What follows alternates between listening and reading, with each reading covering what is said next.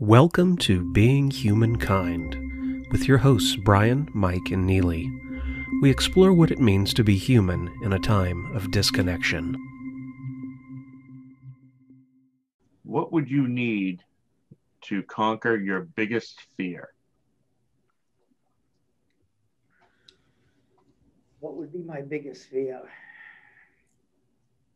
If I told you what really was my biggest fear, you'd probably laugh at me, but it's cockroaches.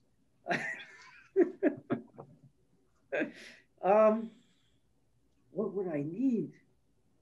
This might sound kind of corny, but I I couldn't identify something that I would say is my biggest fear.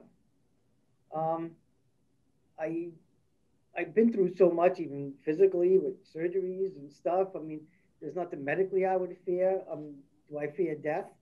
Not really. Um, I, I, I, I think the only thing I think about death is that what I would miss here, but also what I would gain there. So, believe it or not, I would have to say my biggest fear in life would be the loss of any one of my children, my grandchild, or my wife.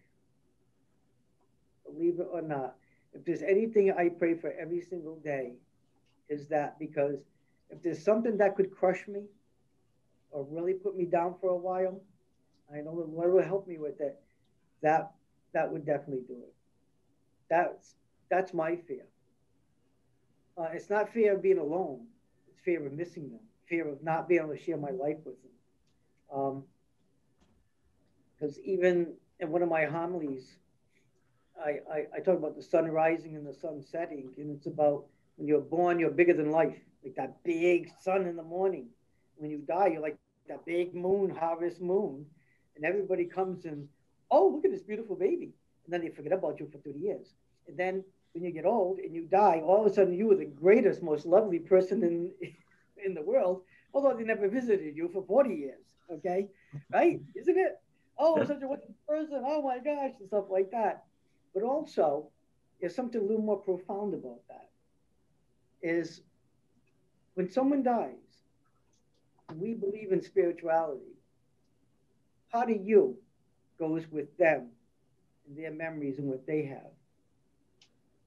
But yet, part of them is still connected here. So you still have this connection of memory, of love, emotion. So although they're not present, is still a part of your life. And I think a movie that says it best is Coco. You guys seen Coco? Yeah, tremendous movie. Isn't it? Absolutely. Coco happened when the guy is laying there in that boat and he dissipates. Yep. Why? Because he was forgotten. He was forgotten. And as long as somebody remembers you on the other side, you still have a connection with Earth excellent movie. That that is one of the most profound movies Disney has ever put out. Absolutely, yeah, it truly is on every level. Um, I had to watch it. Well, I had to watch it several times because of my daughter, but.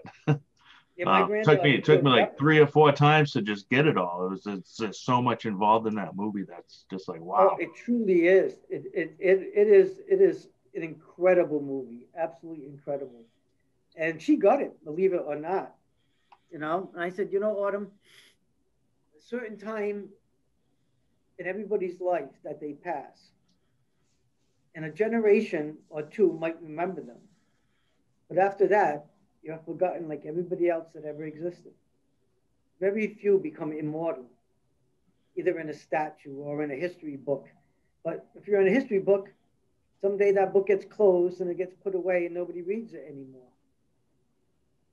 So sooner or later, what you do here is only important to one person, and that's when you get to the other side. That's it. You just fade away. And that movie was so perfect. So perfect.